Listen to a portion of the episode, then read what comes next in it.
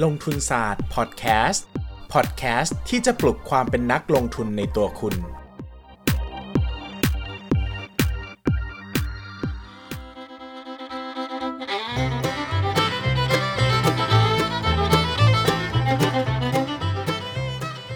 สวัสดีครับ ยินดีต้อนรับเข้าสู่รายการลงทุนศาสตร์พอดแคสต์รายการที่จะชวนทุกคนมาพัฒนาความรู้การการเงินและการลงทุนไปด้วยกัน วันนี้นะครับ กลับมาพบกันใหม่อีกครั้งกับ เหมือนรายการนี้จะมีการจัดตีมเป็นช่วงวิกฤตนะ เพราะว่าพูดอะไรก็มีแต่หัวข้อวิกฤตเต็มไปหมดเลยนะครับ ก็ต้องยอมรับกันว่าช่วงเวลานี้นะครับ เป็นช่วงเวลาที่ตลาดหุ้นไทยเจ็บหนักนะครับ ราคาหุ้น ตกลงอย่างหนักหน่วงมากนะครับ อย่างวันที่อัดพอดแคสต์เนี่ยราคาหุ้นก็ตกลงมาแบบ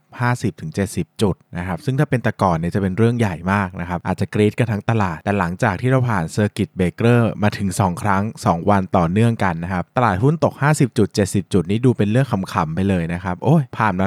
145 จุดก็ผ่านมาแล้วนะครับดังนั้นเนี่ยวันนี้เราจึงช่วงนี้เราจึงพูดเรื่องวิกฤตกันเยอะ เพราะว่าหลายคนเนี่ยเป็นนักลงทุนที่ส่วนใหญ่นะคนที่ฟังช่องผมก็จะเป็นมือใหม่ถึงมือปานกลางนะครับ มือเก่าคงไม่มาเสียเวลาฟังผมหรอกนะฮะ ก็จะเป็นมือใหม่ที่หลายครั้งหลายคนยังไม่เคยเจอวิกฤตมาก่อน ก็จะเกิดปัญหาเกิดคำถามหลาย ๆ อย่างที่ เออ จะรับมือยังไงดี หรือจะทำยังไงดีนะครับ ก็พยายามจะ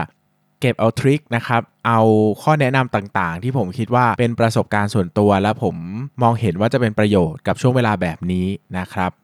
ก็วันนี้เราจะมาพูดคุยกันในเรื่องที่ว่า หุ้นถูกมีเยอะ ในช่วงวิกฤตนะครับ แต่จะซื้อตัวไหนก่อนดี ก็หลังจากที่เราพูดเรื่อง strategy นะครับหรือกลยุทธ์การลงทุนในช่วงวิกฤตเนี่ยไปเมื่อวันศุกร์ที่แล้วนะครับ ซึ่งเป็น EP ที่ 90 นะก็หลายคนก็ฟังแล้วก็ได้รับความนิยมนะครับ ก็น่าจะตรงกับช่วงเวลาแบบนี้ แต่หลายคนก็เข้าใจกลยุทธ์แล้วนะครับ เข้าใจมุมมองภาพรวมแล้ว แต่ยังมองไม่เห็นว่าแล้วพอมาเจาะลงดีเทลเรื่องการเลือกหุ้นรายตัวล่ะ เราจะเลือกยังไงดีอะเพราะว่ารู้สึกว่าหุ้นมันถูกไปหมดเลยนะครับ แต่เงินมันมีจำกัดอะมีอยู่ไม่เยอะมีอยู่นิดเดียวเองนะครับ เราจะซื้อตัวไหนก่อนทำตัวไหนก่อนยังไงได้บ้างนะครับ ก็หลักการแรกนะครับที่ผมจะพูด คุยกันนะครับ ก็คือช่วงเวลาการเกิดวิกฤตเนี่ย ผมจะแบ่งแยกหุ้นตามมูลค่าพื้นฐานออกเป็น 3 กลุ่มนะครับ ก็คือหุ้นกลุ่มราคาถูก หุ้นกลุ่ม ราคาปานกลาง แล้วก็หุ้นกลุ่มราคาแพงนะครับหุ้นกลุ่มราคาถูกเนี่ยก็คือหุ้นที่มีราคาเนี่ยต่ำกว่ามูลค่าพื้นฐานเกิน 30%อันนี้ผมให้เป็นหุ้นราคาถูก ถ้าเป็นหุ้นราคาปานกลางเนี่ยคือมีราคาอยู่ใกล้เคียงกับมูลค่าพื้นฐานบวกลบไม่เกิน 10%นะครับสุดท้ายคือหุ้นราคาแพงก็คือหุ้นที่มีราคาเกินมูลค่าพื้นฐานไว้เกิน 10%อะไรเงี้ยนะครับ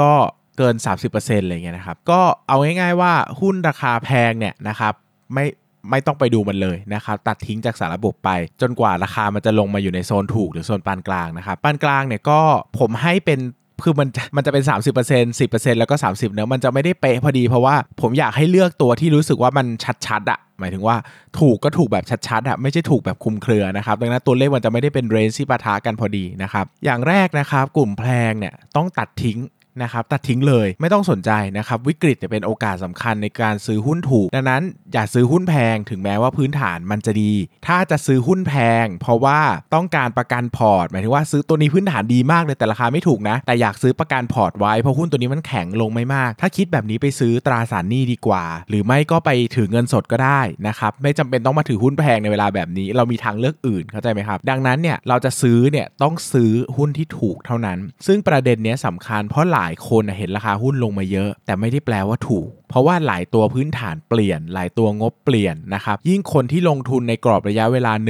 2 1ถึง2ปีเนี่ยมูลค่าพื้นฐานเปลี่ยนได้มากนะครับ เพราะว่ากำไรปีนี้เนี่ยเป็นตัวชี้วัดมูลค่าพื้นฐานในระยะ 1-2 ปีนี้เลย ดังนั้นบางตัวเนี่ยมันลงเยอะมากนะครับ แต่ตัวมูลค่าพื้นฐานมันก็เปลี่ยนเหมือนกัน ดังนั้นต้องประเมินมูลค่าใหม่ มูลค่าพื้นฐานไม่ได้แปลว่าราคาในอดีตนะครับ มูลค่าพื้นฐานคือต้องคำนวณจากพื้นฐานทางธุรกิจ เช่นกำไรนะครับ เช่น กระแสเงินสด เงินปันผลสินทรัพย์ที่มี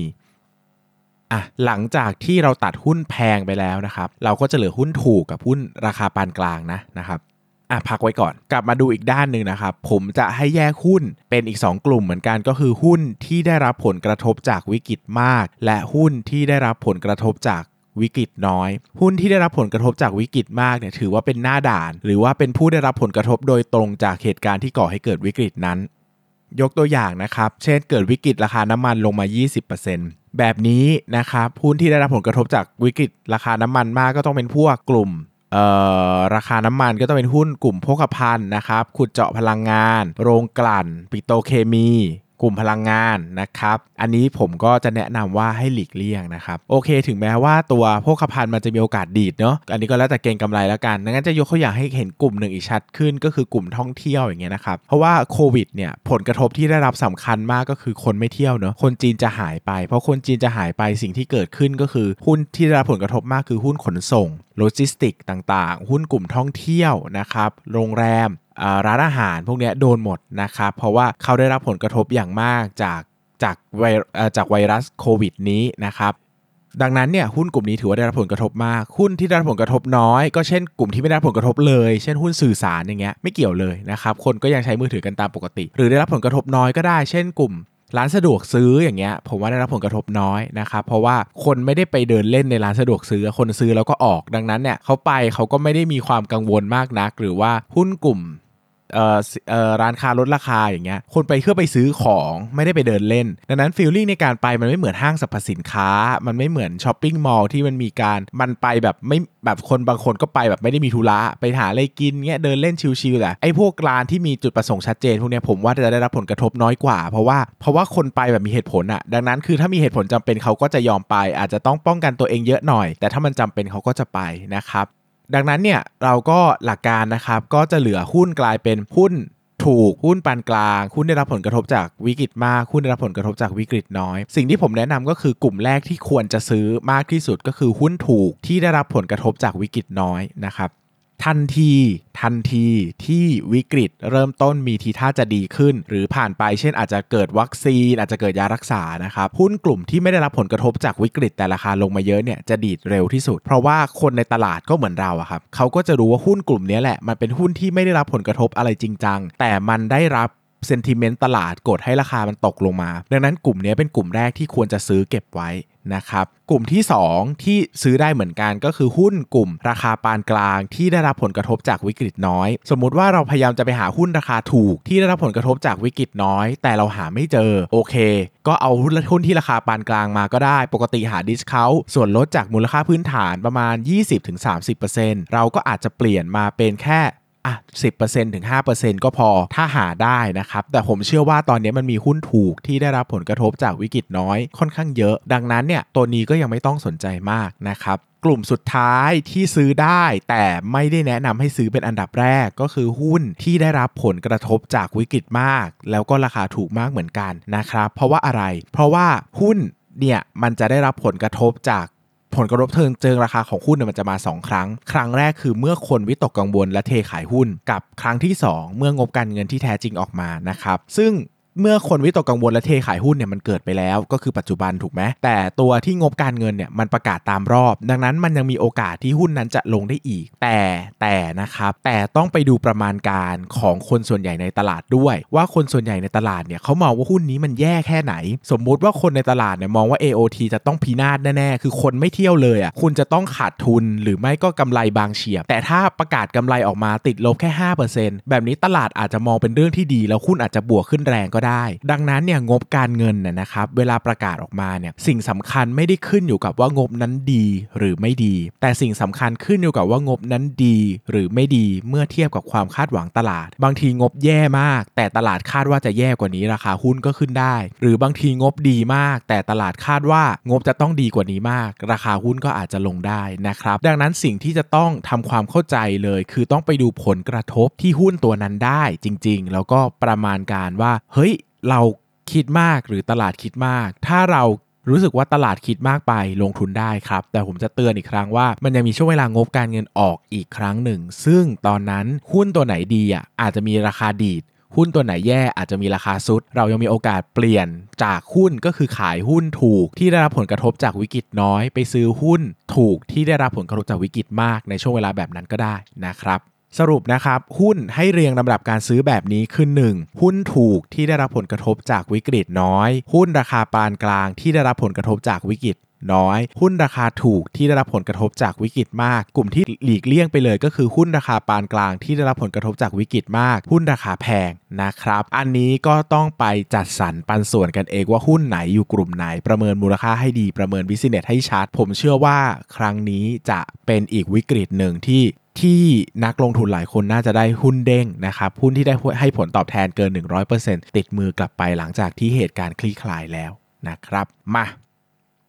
คำถามครับช่วงตอบคำถามหลายคนบอกว่าพี่ตอบคำถามไม่สม่ำเสมอเลยอะบางเทพี่ก็ตอบบางเทพี่ก็ตอบอะโอเคครับพี่ขอโทษน้องนะครับพี่ผิดไปเองนะครับบางทีพี่ก็ขี้เกียจครั้งนี้พี่จะไม่ขี้เกียจครับพี่จะตอบคำถามให้ได้อย่างน้อย 1คำถามต่อเทปมารบกวนปรึกษานะคะ แหมทำเสียงผู้หญิงนิดหน่อยเพื่อความคิ้ว พอดีคำนวณเลขผิดใช่ไหมเลยไปซื้อ LTF เกินสิทธิ์ค่ะ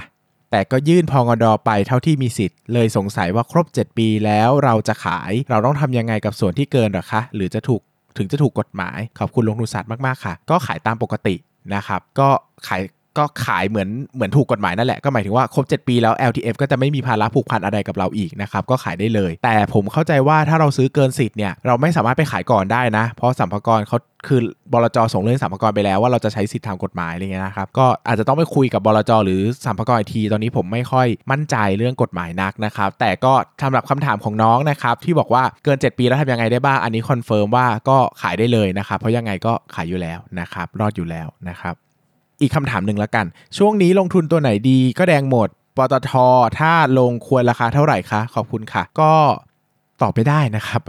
ผมไม่ใช่นักลงทุนหุ้นโภคภัณฑ์ดังนั้นถามปตทนี่ผมตอบให้ไม่ได้จริงๆ ว่าเท่าไหร่ถึงจะดีนะครับ ตอนราคามัน 60 คนก็บอกว่าถูกมากนะ ตอนนั้นอะซึ่งทุกวันนี้ราคา 20 กว่าบาทเองอะนะผมก็ไม่รู้อนาคตเหมือนกันว่ามันจะมาได้ไกลขนาดนี้นะครับ ถ้าผมรู้ผมจะช็อตไว้นะครับคงรวยมาก แต่ก็ไม่รู้นะครับดังนั้นเนี่ย ตอบไม่ได้เหมือนกันอันนี้ต้องต้องลองประเมินมูลค่าดูนะครับสำหรับวันนี้คิดว่าครบถ้วนกระบวนความทั้งในเนื้อหาและการตอบคำถาม ก็รักษาเนื้อรักษาตัวเก็บคองอเข่านะครับถ้าเก็บคองอเข่าไม่ทันแล้วก็ปิดจอซะนะครับจะได้หายเครียด อย่าลืมนะครับ episode หน้า season หน้าเรายังมีลงทุนศาสตร์พอดแคสต์ให้ฟังพร้อมกับอะไรใหม่ ๆ มากมายที่จะได้เจอกันนะครับสำหรับวันนี้ขอบคุณมากครับ สวัสดีครับ